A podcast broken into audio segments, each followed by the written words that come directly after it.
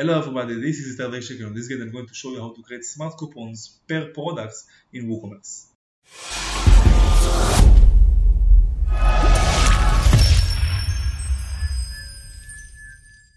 Okay, so in order to create your coupons per product, you have to download the plugin that's called Smart Coupons right down here on add a new plugin. There you can find the first one that appears right here and install it. You can see it has more than 20,000 active installations, good reviews, compatible with your version of WordPress, and activate it. Then you can see this tab right here on the dashboard below. There you go, you add a new coupon right here. You can create your first coupon. Okay, so let's do it. First, give your coupon a code name. Let's say, for an example, test. Right here, you can choose discount type if it's percentage discount for all of the cards or a fixed cart discount or fixed product discount, which is per product the amount, not percentages, but a fixed discount, let's say for example $50 or 50 shekels or whatever currency you have on the website.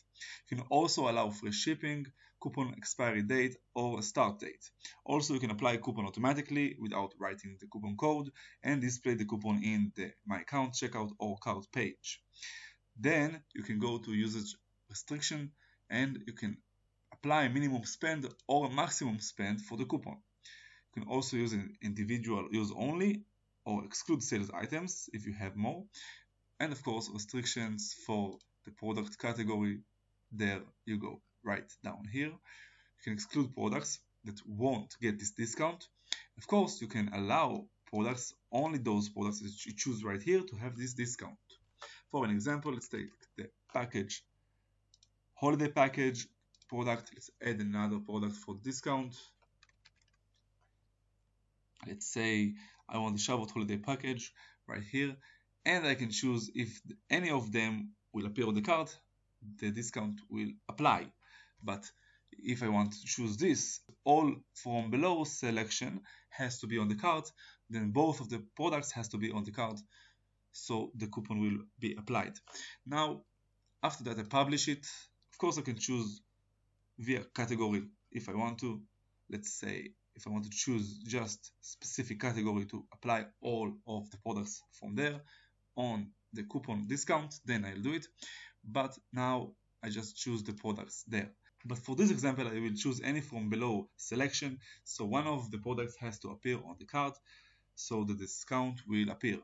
Now I update and we'll test this coupon if it works. Let's go back to the website right holiday package and let's choose the right product.